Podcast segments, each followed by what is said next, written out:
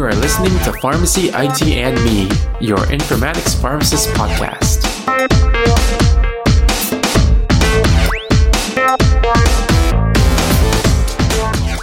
Right, welcome to another episode of Pharmacy IT and Me. And as with every episode, we start off this one stating that the intent audience are newcomers to pharmacy informatics and database structures. So, a while ago, we talked about an overview of what a database is and what tables, records, and fields are, and we use a filing cabinet analogy to compare these. So, as a recap, tables are like filing cabinets, records are like papers in the filing cabinet, and fields are the content on the paper. So today we'll actually be going over a few more details on how the actual data is stored. Because of how much information there is and how hard it can be to comprehend for newcomers to the field, I'll actually try to keep this episode as short as I can, but still provide enough information for you to look up after hearing it. So let's talk characters. I'm not talking about Disney characters or fictional characters, but I'm talking about characters in a formal database term. So a character can be defined as pretty much any value, such as a number, a character. Um, I can't use the word to actually define the term I'm trying to define, right? So, but uh, a number, a, a letter, a punctuation, or a space. And when you have a collection of these, like a collection of letters and numbers, it becomes what's called a character string. So, for example, a, B, C, 1, 2, and 3, they're all single characters. But when you have a term like 365 or you have a word that's uh, apple or oranges, those are all character strings. So characters can have variability associated with them. There's two types. There's fixed length character strings and variable character strings. So when the field in the table is defined, it's usually defined to be a container that houses either fixed length or variable length. So if it's a fixed length, that means the values of the specific length must populate that field. So for example, if the fixed length is five letters, then you can only have words in there like apple, paper, watch, and other five letter words. If this is actually configured as a variable character string, a variable length character string, then it would have a freedom of being populated with different character lengths. So words that are more or less than five characters can actually fit. So moving on, sometimes there are special formats that you need to be aware of when you're looking into these fields. One of them is the date format. If you think about it, how we talk about dates for an event are very specific in uh, in conversations in addition to just writing, right? So in conversation, we usually express dates as month, day, year, and we also include a time if possible. In relational databases, date fields are also expressed in certain standards. Since dates can be expressed in multiple specific formats,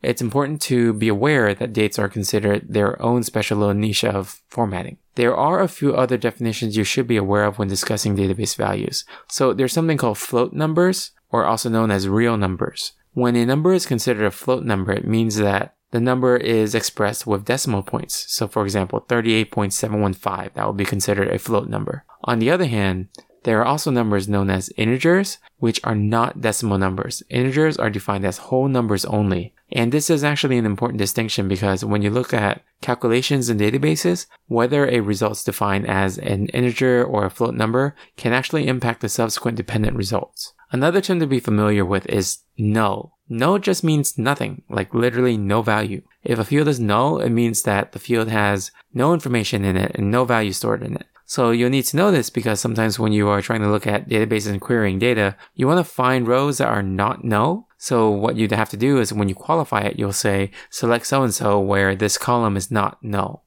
So now that we talked about some of the types of the data stored, we should go into what some of the data available in the tables mean. So let's c- continue to talk about um, data with talking about keys. So each table must have certain values called keys. Keys are unique identifiers for that row or record, and there can be primary keys, alternate keys, and foreign keys. Primary keys are required for every single t- table of data. These primary keys are the main value that refers to the specific record on that table. An example of this could be like an order ID on the orders table of a database. The order ID is a unique identifier specific to that row on the orders table. Alternate keys are pretty much like primary keys, but they are an alternate version in case someone wants to use something other than the primary key.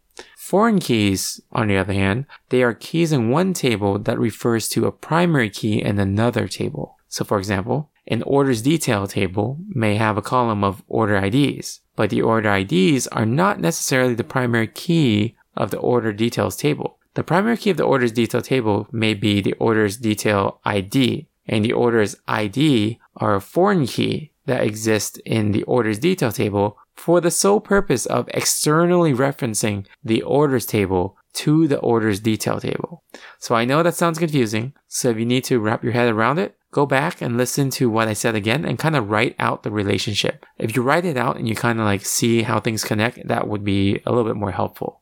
So I've also mentioned previously that tables relate to each other by linking them up through different qualifications. And there are t- three types of relationships. There's one-to-one, one-to-many, and many-to-many. So in a one-to-one relationship, one record from one table will connect to exactly one record in another table. In a one-to-many, one record in one table will refer to many records in another table. And an example of that, like let's say lisinopril, right? It's on the drug table. But lisinopril can refer to many lisinopril orders from different patients in the orders table. So just like looking at lisinopril on the drug table, you're going to see it connect to multiple records in the orders table.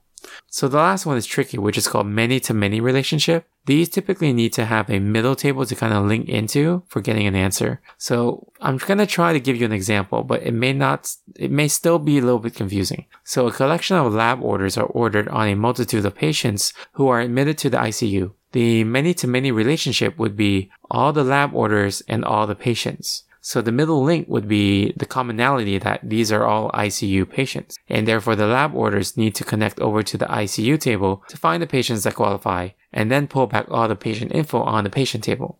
So finally, the last thing I want to mention are indexes.